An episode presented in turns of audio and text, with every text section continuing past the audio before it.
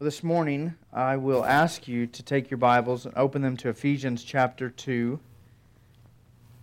That's where we're going to be eventually.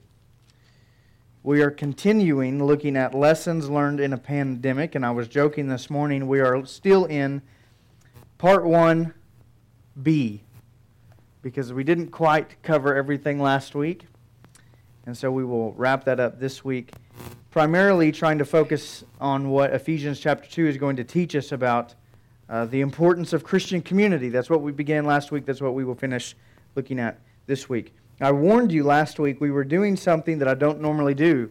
Uh, ordinarily, we like to go to a passage and sit on that passage and stand in that passage and walk in that passage and, and not move much from that passage.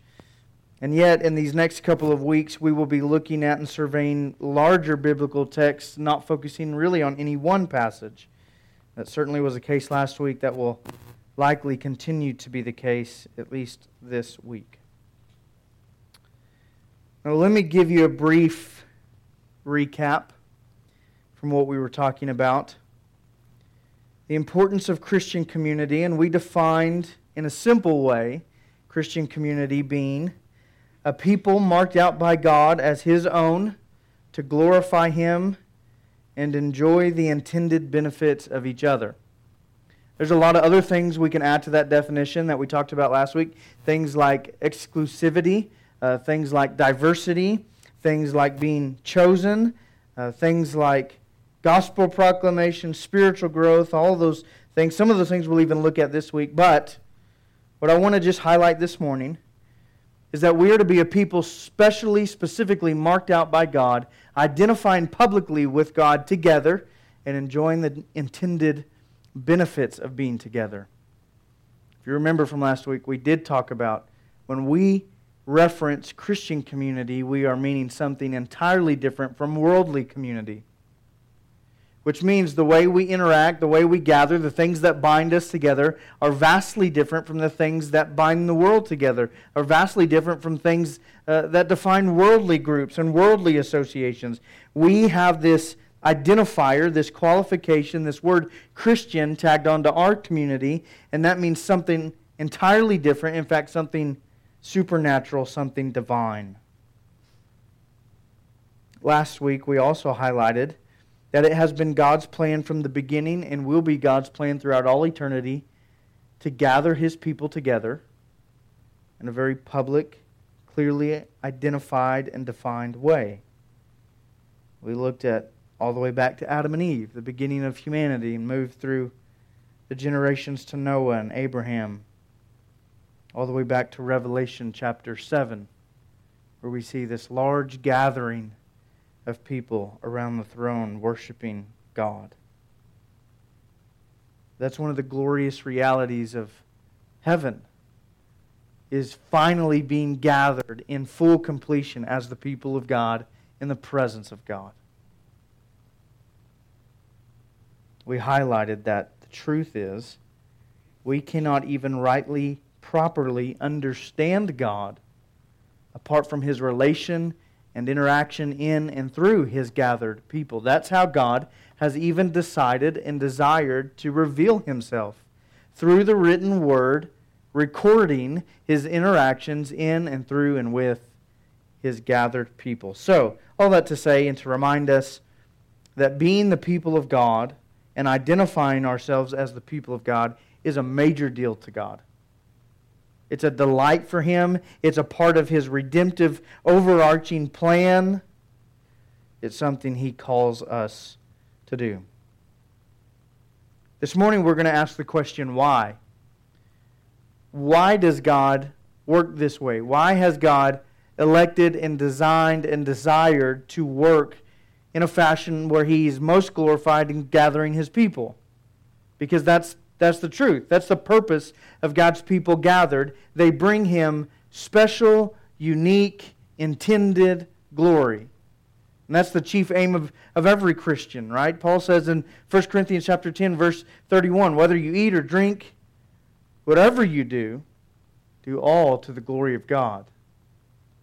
God is immensely, primarily concerned with his glory, his glory being revealed, and his people gathered provide a unique purpose and a unique way of highlighting that glory. In fact, based on what Scripture has to say about the community of God's people, we can say that when we come together, we glorify God in ways that would be impossible if we were separated. In God's overarching plan, He has orchestrated us being identified and gathered and marked out as His people because it brings him unique glory in other ways that he would not, otherwise, he would not have. So, this morning, the answer to why God has decided and desired to work this way is his glory. His people bring him, when they're gathered, the most glory. How they bring him glory is where I want to spend the rest of our time. The first way in which the gathered people of God bring God the most glory is they display, when they are together, the power of the gospel. I want to loosely turn back and reference Deuteronomy chapter 7. We looked at this last week. God is primarily talking here, in fact, exclusively talking here to Israel I want to loosely carry its principles and apply it to the church today. Deuteronomy chapter 7, verse 6, 7, and 8. God says, For you are a people holy to the Lord your God. The Lord your God has chosen you to be a people for his treasured possession out of all the peoples who are on the face of the earth. It was not because you were more in number than any other people that the Lord set his love on you and chose you, for you were the fewest of all peoples. But it is because the Lord loves you and is keeping the oath that he swore to your fathers that the Lord has brought you out with a mighty hand and redeemed you from the house of slavery, from the hand of Pharaoh, king of Egypt. God looks Israel straight in the face and he says, It's not, nothing in you that spurred me to, to choose you. It's nothing in you that spurred me to gather you, to create you, to, to identify and relate to you, and to delight in you. There's nothing that you brought to the table. It's simply because I love you, and because I chose you, and because I created you, because I formed you, because I gathered you, because I made a promise to Abraham, Isaac, and Jacob and we fast forward to the church, to the New Testament, to you and I today, and those very same principles still apply. There's nothing inherently in us that attracts God and says, I have to group these people together because I just can't exist without them. The, the principle is still true. We are gathered together and given the privilege of being marked out as God's people because He loves us. And that is it.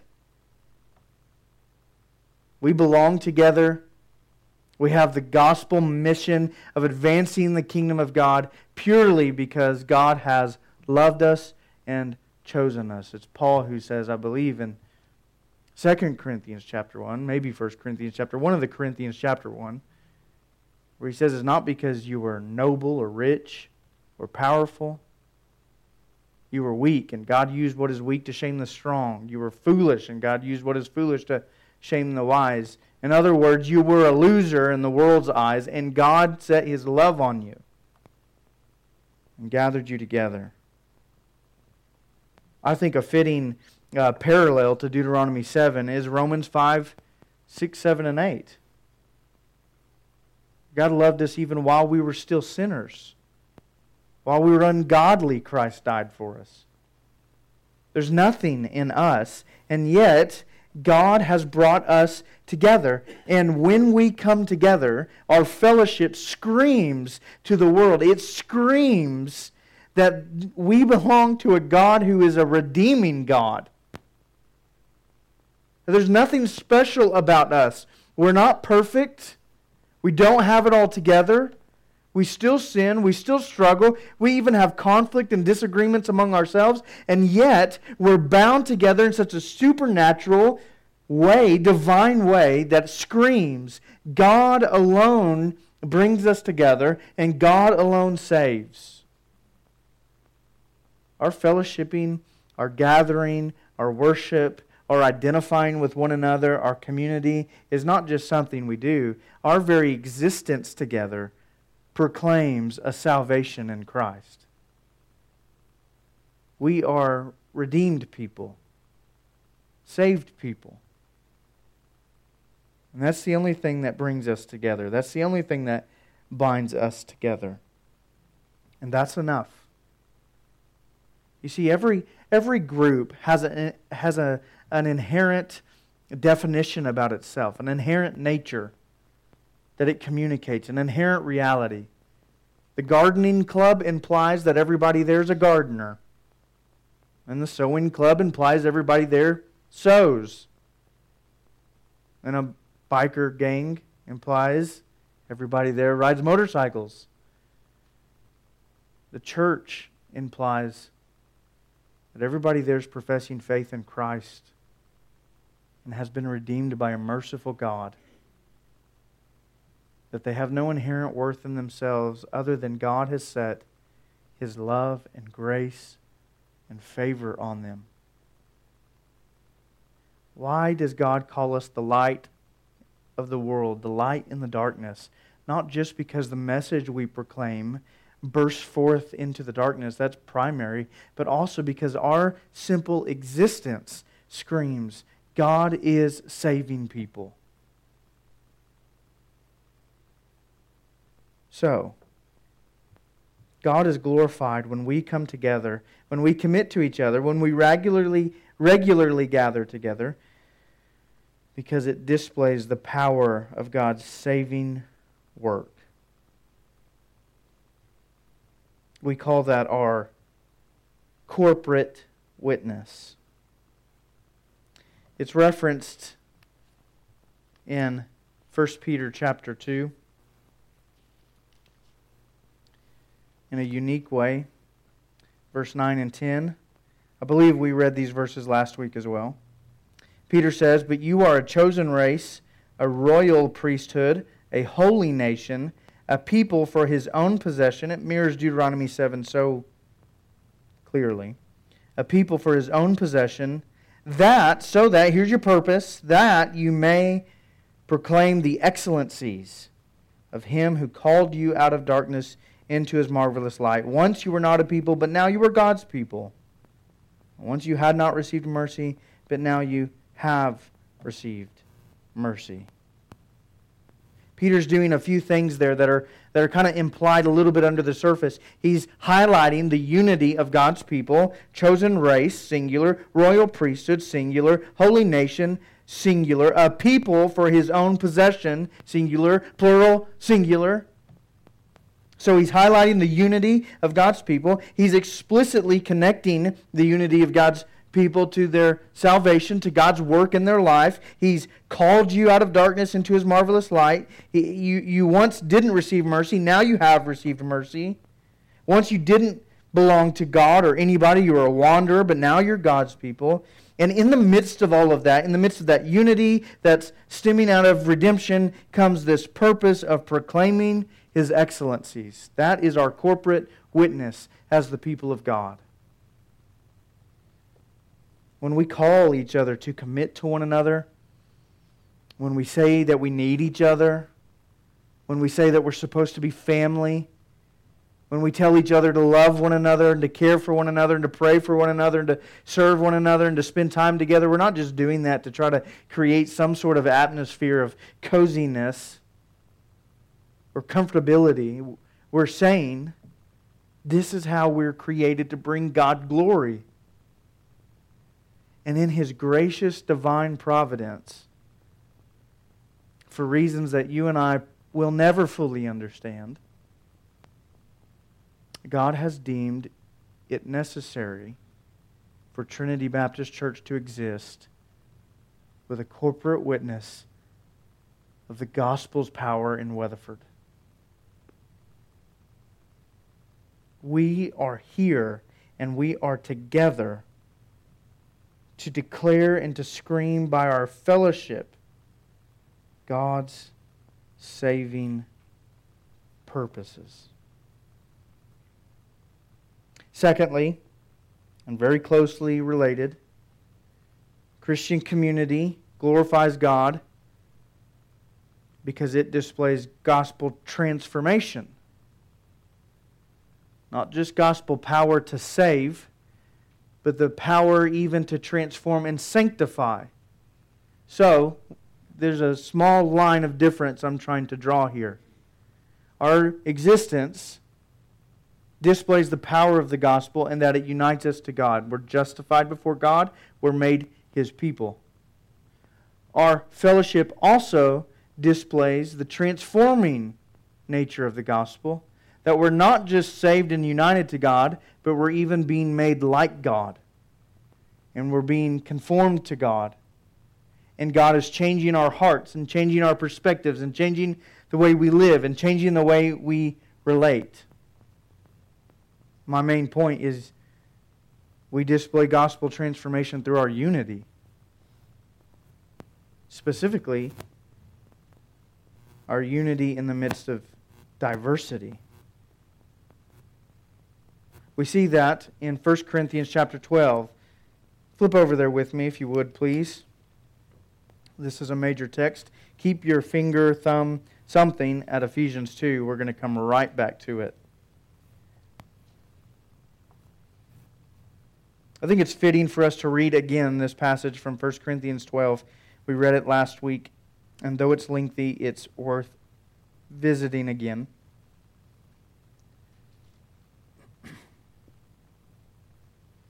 Because the scriptures teach that this faith of ours is not inactive or dormant. It produces something within us. And one of the chief things it produces within us is a care, concern, love for God's people that binds us together. And this is seen in Paul's famous, very apt description of the church as a body. 1 Corinthians chapter 12 verse 12.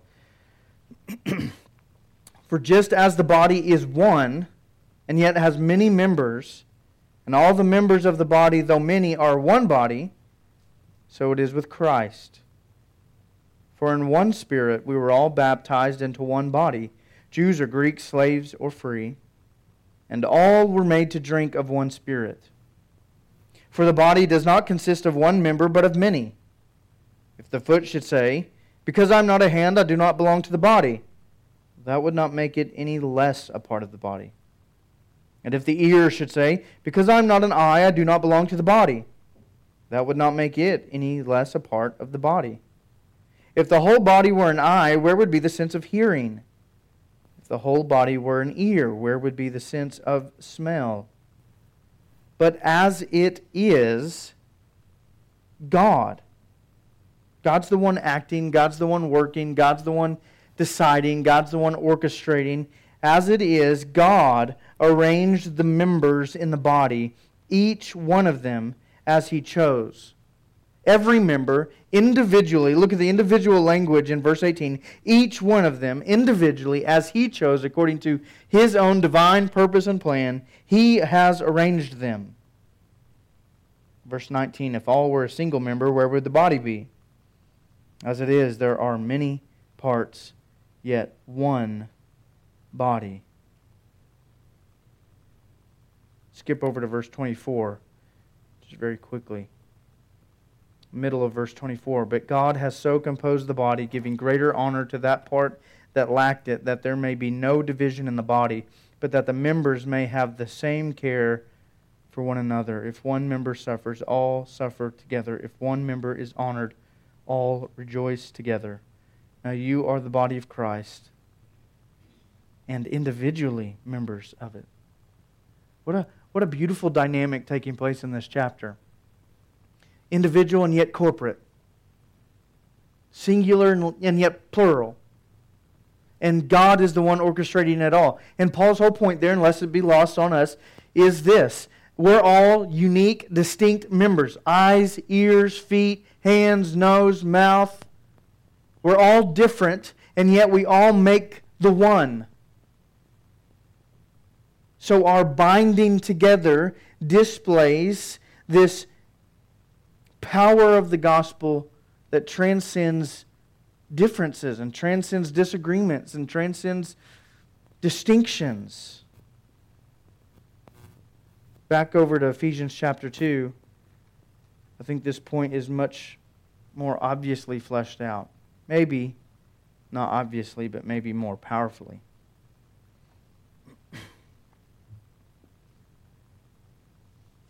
In Ephesians 2, verses 1 through 10, we have one of the um, best proclamations of the gospel. Verse 1, you're dead in your trespasses and sins. Verse 4, but God, in His mercy and His love, even when we're dead, made us alive. Verse 5. Verse 6 raises us up. So we have this beautiful kind of introduction to this chapter of the gospel. Powerful, clear teaching of the gospel. The natural outflowing of that, the immediate outflowing of that, is verse 11 through the end of the chapter. Really, through the end of the book of Ephesians. But Paul has something direct to say. He shares the gospel and then he says directly, this means the way you care for each other, view each other, relate to each other should be different. Which is proof positive, it's evidence that God really is working in your hearts. Let me, just pause for a moment and tell you why that's evidence, why that's proof. Because in the garden, when sin enters in the world, not only is the vertical relationship between God and humanity fractured, and, and it's not just fractured, it's broke.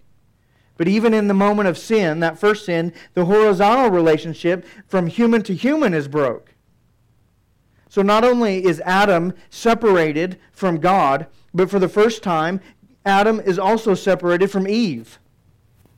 So not only does he blame God, you gave me that woman, but he blames Eve. She gave me the fruit. Everything relationally is destroyed.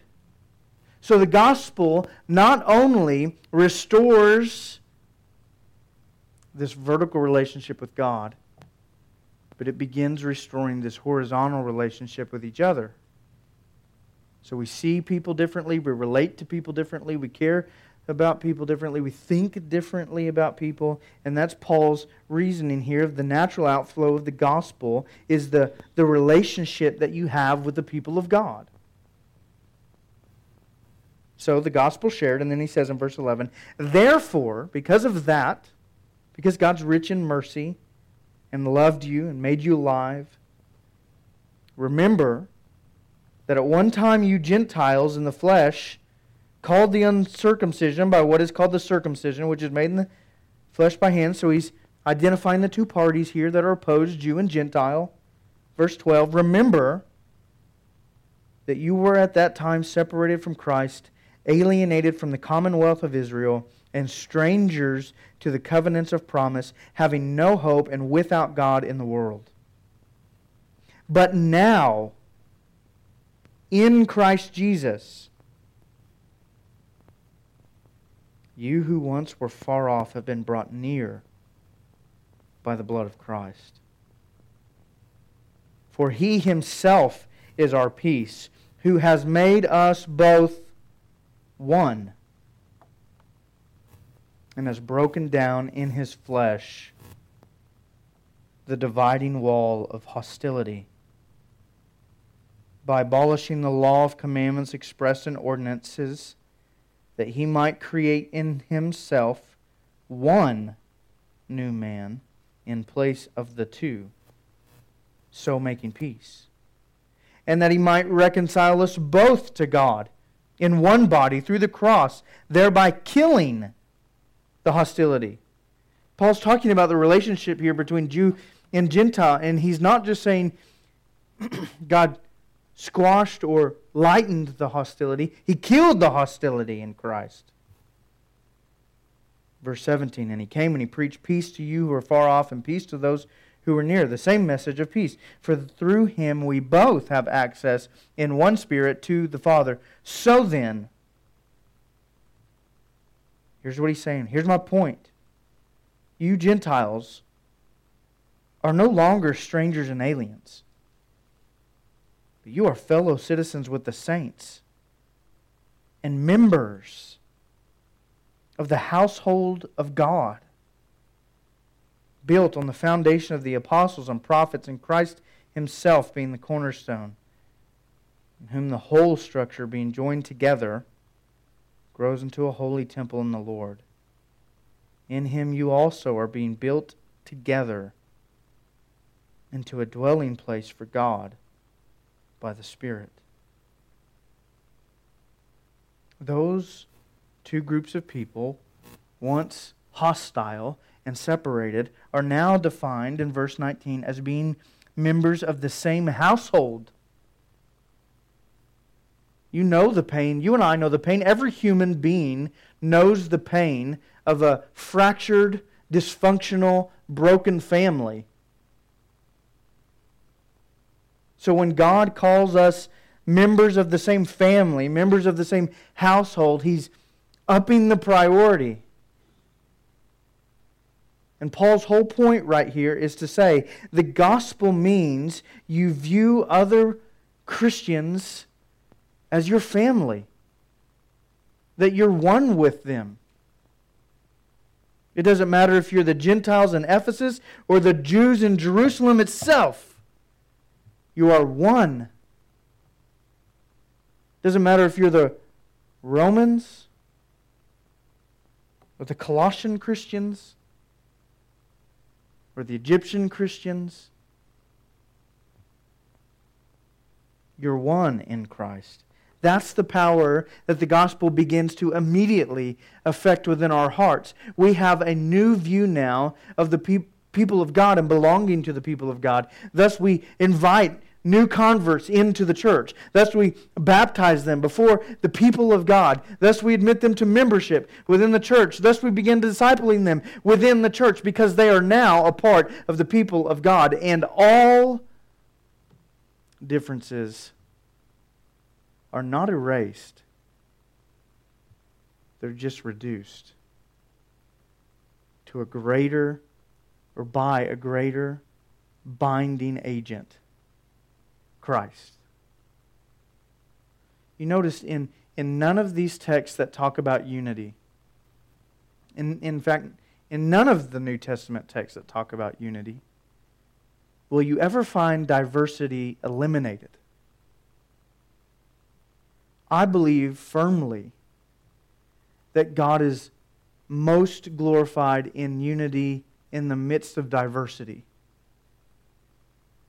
When people who are not alike come together under the name of Christ and the true gospel of Christ and are unified in a supernatural kind of love. That's the point of Rome, uh, Revelation 7. Every tribe and language and tongue and nation worshiping God together. What are we supposed to understand from that text? We understand, at least on the surface, that the gospel isn't just an American thing or a Russian thing or a Chinese thing or, or any nation or national thing. It, it's for everybody, all people, every human being. So uh, I would say, and amend my previous statement just slightly, not just is God glorified through gospel unity, but God is most glorified in gospel unity in the midst of diversity.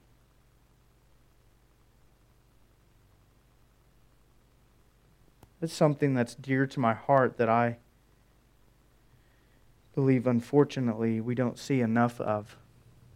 Not just in society, I'm talking in church circles.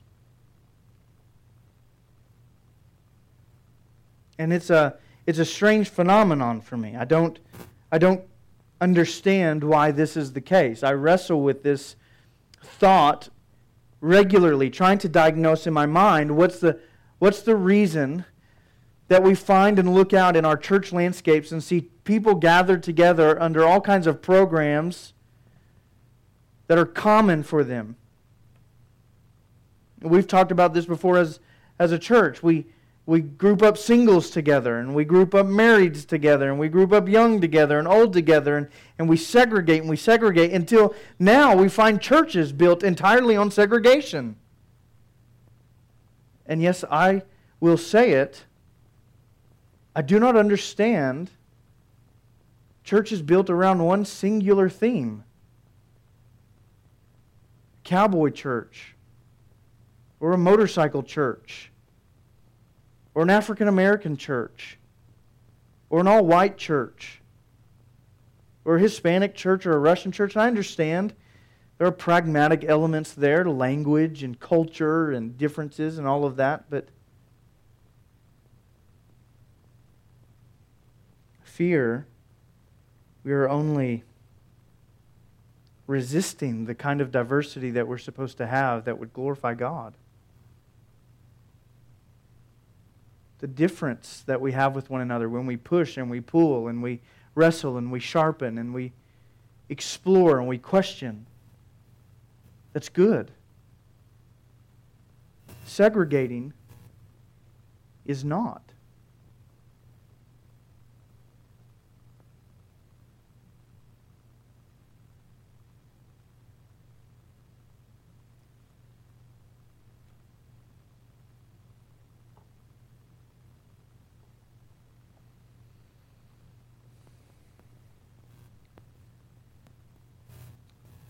I don't know how much I want to say about this because I have a lot to say, and I don't know if it would be productive to say any of it.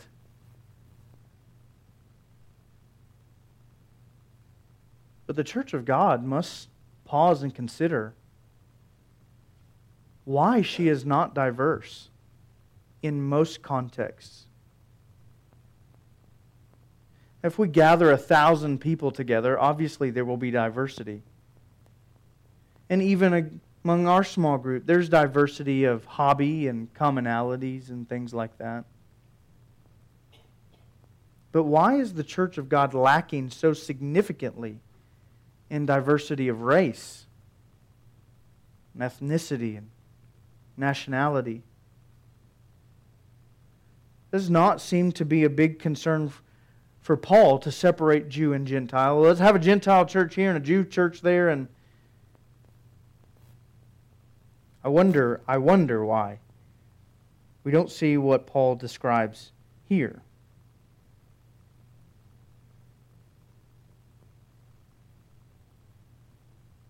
I've had church members in our own church, our church, lament to me the burdens that they have felt because of their race. This is not some issue of the past. It's not some issue that doesn't affect us.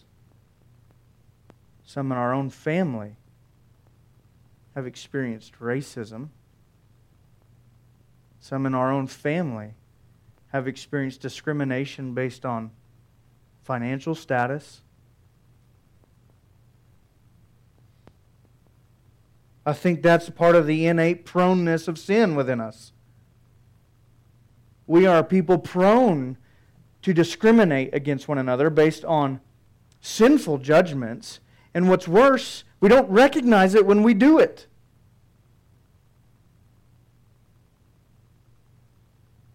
I've been a part of churches before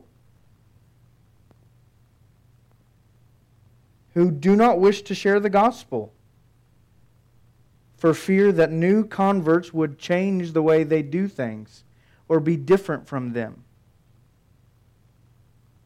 Unfortunately, I'm not alone.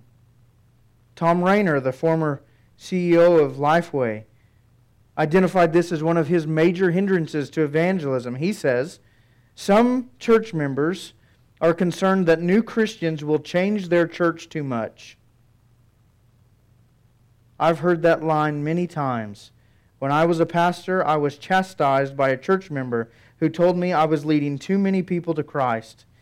They were, she said, changing her church too rapidly.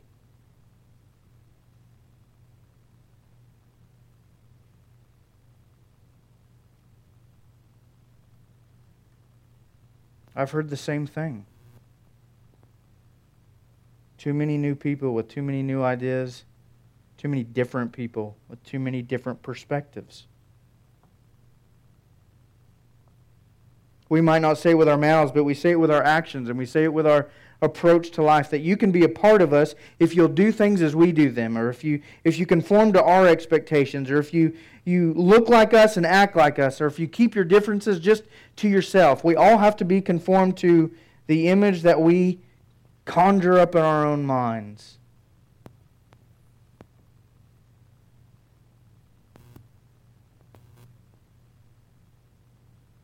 We never sacrifice conviction. We never sacrifice biblical instruction. We never sacrifice the scriptures. But we plead with God for His glory and for the sake of our own spiritual walk that we might be able to lay aside our opinions and differences to fellowship in the name of Christ with people who are so radically different than us. God, help me not to see human beings in the way that this world tells me to see them.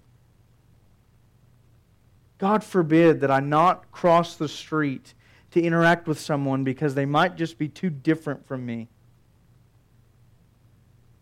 Paul's solution is look at the gospel and see how the gospel has changed you and changed your perspective and, and eliminated these walls of hostilities, these obstacles, these social distinctions and social boundaries that sinful world has, has created and, and come up with. Let the gospel let you see people through the eyes of Christ.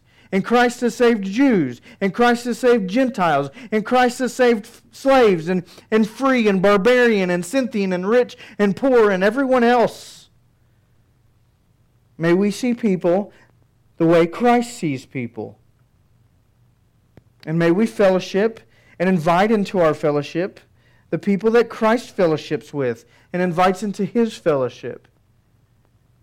And may we look like and plead with God to look like the glorious congregation of the saints in heaven in Revelation 7.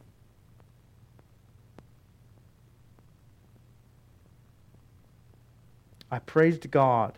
I've shared this story before. I praised God the day that I got to look out at one of our church fellowships and see three different nationalities conversing at the same table. That church was a taste of heaven and a beautiful picture of the power of Christ to transcend all differences.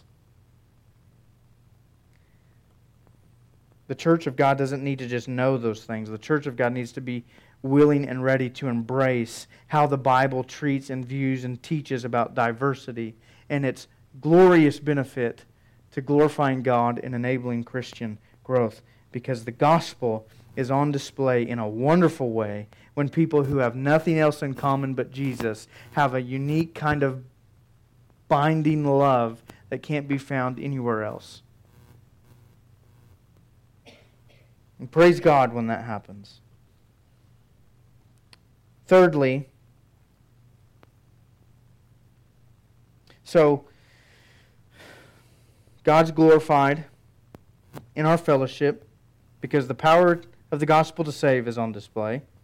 God is glorified in our fellowship because the transforming power of the gospel is on display when we are unified together, committed to one another, investing in one another, especially when we're different from one another. And thirdly, God is glorified in our gatherings because they enable lasting spiritual growth. Lasting spiritual growth. Romans 8:29 tells us that God is conforming us to the image of his son. Individually, we're being conformed to the image of his son. That's part of our the word used there, predestination part of our justification. God predestined you to be conformed to the image of his son. That's Romans 8 29. 2 Corinthians chapter 3 verse 18 in fact we're not far from 2 Corinthians chapter 3 so let me just flip over there 2 Corinthians chapter 3 verse 18 says that is also true corporately and we all Paul says we all all of us with unveiled face beholding the glory of the Lord are being transformed into the same image from one degree of glory to another. For this comes from the Lord, who is the Spirit. So we're not demanding people to be conformed into our image or our likeness or the way that we do things. Instead, we're saying we are all to be conformed into the image of the Son, the image of Christ. And Colossians chapter 3 even says, being renewed in knowledge after the image of your Creator. That's the goal. So when we fellowship together, we are to enable that to happen, encourage that to happen, spur one another on so that we would be more like Christ each and every day. God has gifted us with the church. The church is often seen as a burden. We talked about last week. The most common view of the church today is a hindrance to life and liberty. But in God's perspective, the church is a gracious, gracious gift. A gift of fellowship, a gift that enables lasting spiritual growth. So that means we should be concerned about the spiritual growth of each other. If we glorify God as we grow together, then we should be concerned about one another's spiritual condition. Which means very, very, very simply the bottom level of easiness I pray for you. I also know you. I care about you and I ask about you and I talk to you and I reach out to you and I invest in you. That also means we should be concerned about our own spiritual growth individually. The church will not grow as a corporate unit and body if its individuals are not growing and concerned with that growth. Thirdly, we have to realize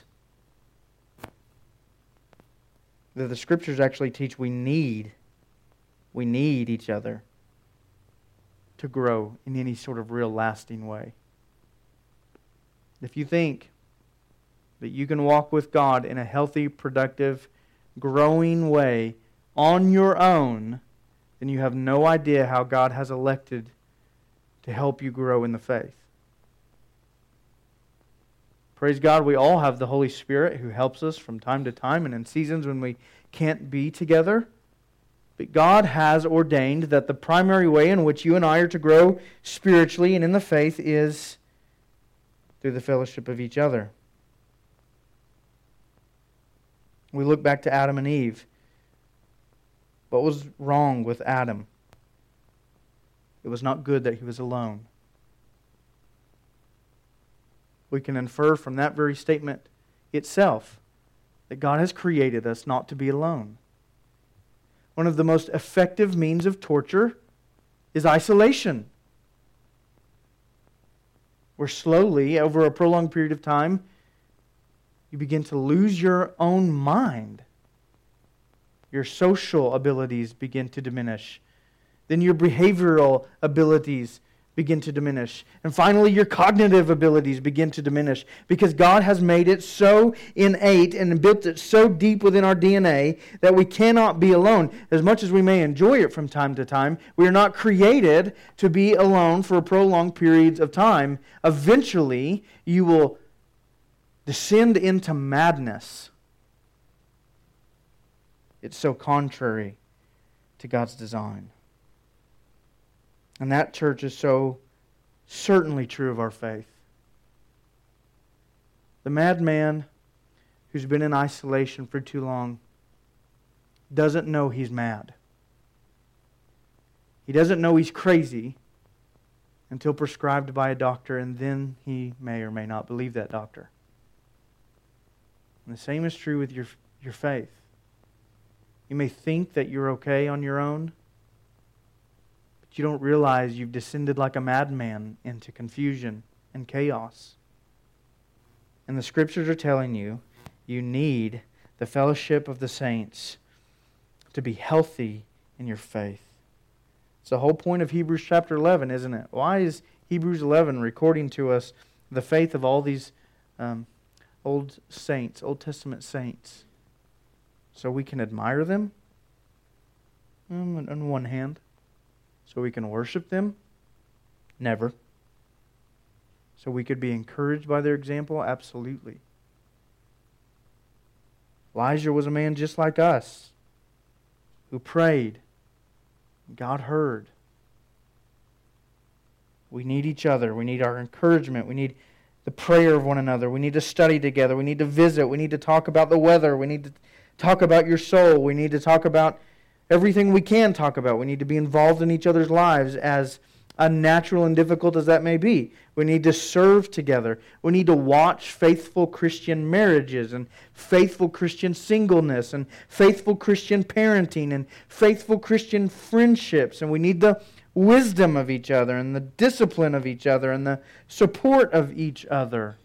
We need to bear each other's burdens and we need to rejoice with each other. Who else will rejoice with you at your obedience to God but the church?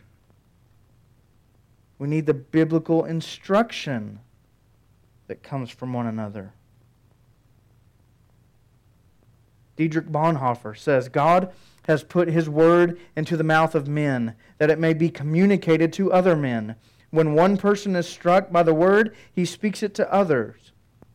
God has willed that we should seek and find his living word in the witness of a brother.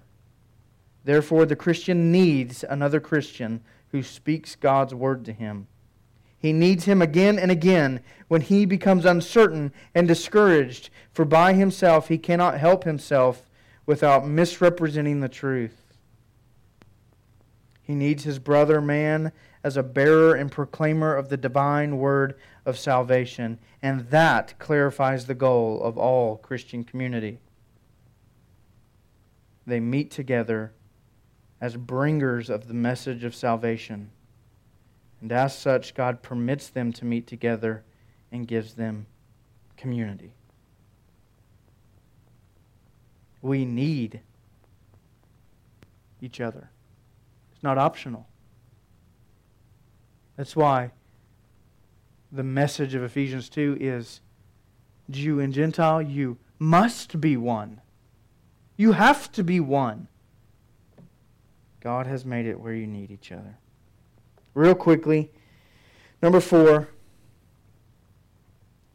our gathering together glorifies God because it warns unbelievers of their condition. It warns unbelievers of their condition. I'll save all my commentary and just take you to one verse in Philippians chapter 1, a very unique verse. Philippians chapter 1, verse 27 and 28. Paul, writing to these believers, says, Only let your manner of life be worthy of the gospel of Christ, so that whether I come and see you or am absent, I may hear of you, and this is a plural you, that you are standing firm in one spirit, with one mind, striving side by side for the faith of the gospel, and not frightened in anything by your opponents.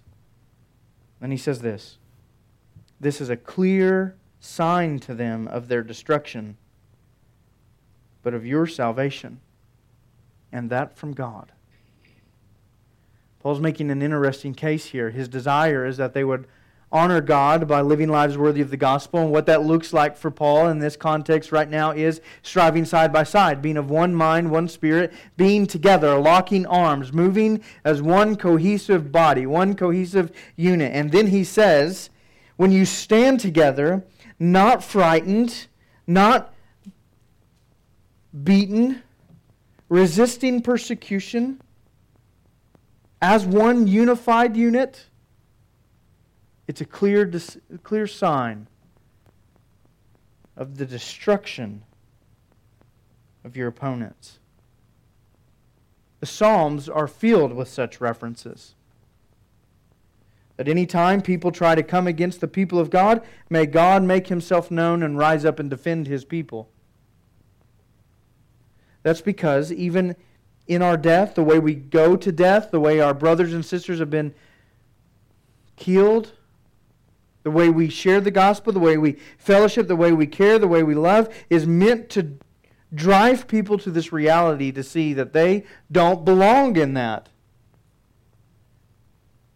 Not just they don't have what we have together, but that they are entirely incapable of it. I can't love like those people love.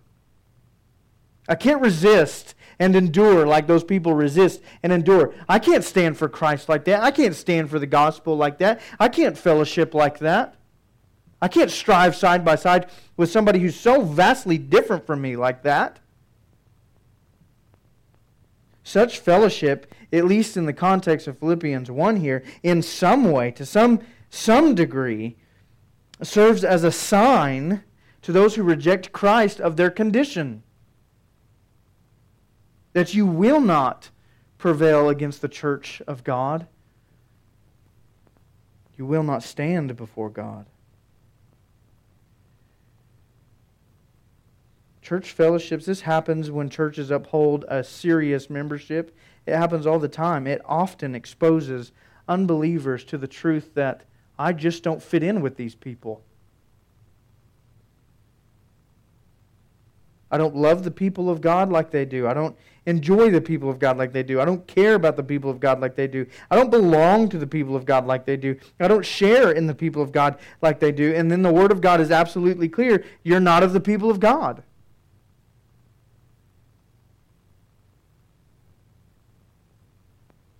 the way we relate, the way we care, the way we have fellowship is to be so obviously from Christ that those who don't belong are convicted of their sin by the Spirit. number five, last one. Our gathering together glorifies God because it reminds us of the glory of heaven. It reminds us of the hope we have. It reminds us of what Christ has secured for us. Every Christian is promised acceptance in the people of God by the Scriptures. They're promised to be welcomed in the people of God, and they're promised to have community among the people of God, but they're never promised that that community will be perfect until heaven. So when we do the hard work of existing together, even in the midst of diversity, where we prioritize the well being of one another over ourselves. And when we have disagreements and when we have conflicts, and then when we see forgiveness extended and grace and mercy and patience, we have a taste of what is coming. We're driven to long what is coming. It should almost destroy our souls, almost, to be at odds with a known brother or sister in Christ. Very few things should crush us like being at odds with the church. That's why church discipline has such a packed punch in it. That's why God gave us church discipline. Because being separated from the people of God is to be crushing, to be opposed to the people of God, to be at odds with a brother or a sister is to be unbearable. And when we're in conflict and when we're at odds, we should be broken and say, God, I long for the day when the people of God, when my brothers and sisters and I exist in peace and harmony that will never be disturbed. and when we forgive each other, when we love each other, when we care for each other, when we spend time together, we say, Thank you, God, for this ever so slight taste of heaven now.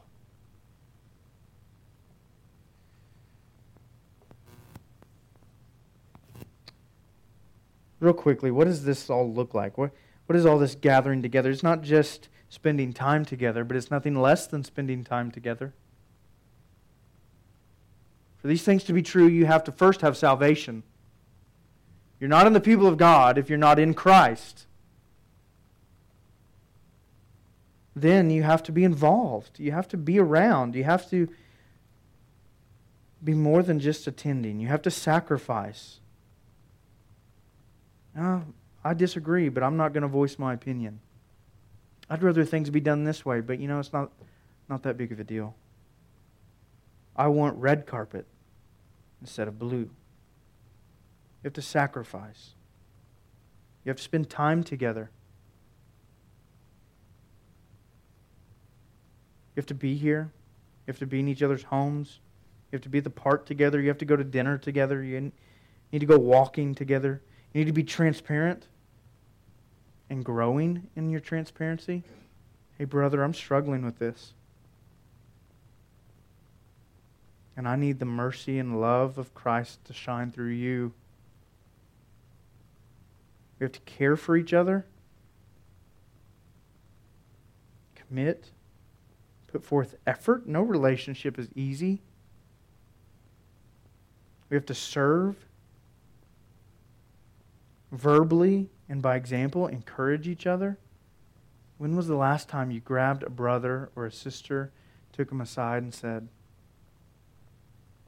God is doing this through you in my life and in their life?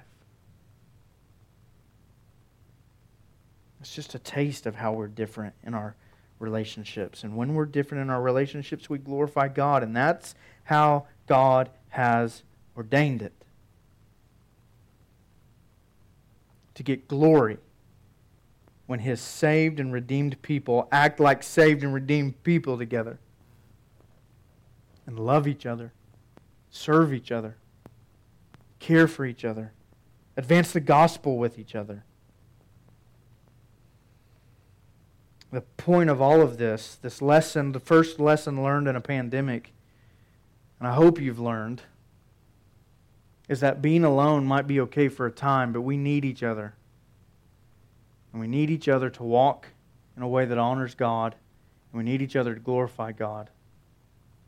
But it doesn't matter if you're at home alone or in the midst of the people of God if you're not a Christian. If you are a Christian, redeemed and saved by Christ, ask the question what prevents you from being in the community of the saints, the fellowship of the saints, like the scriptures talk about?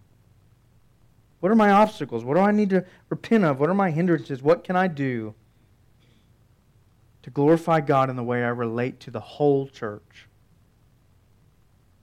Father, your word is often piercing and convicting and yet encouraging, and it gives direction, and it shows us the kind of fulfillment and satisfaction we can have in being together. God, we just flew by the very tip of the iceberg and what it means to exist together as your people in this fallen world. Much of the scriptures are devoted to such a topic because, again, that's how you have elected to reveal yourself. I just pray that today, as we gave a very brief look at the way we are to care for each other, your Spirit would continue to drive home truths. And I pray for our church that because of these texts and these subjects, we would emerge as a obviously, plainly, very abundantly clear example of supernatural fellowship where it is undeniable that we are gathered together, we relate together uniquely because of you. May you be glorified in our fellowships, in our commitment, in our time together. And where you're not, may you begin to convict us all. In Jesus' name, amen.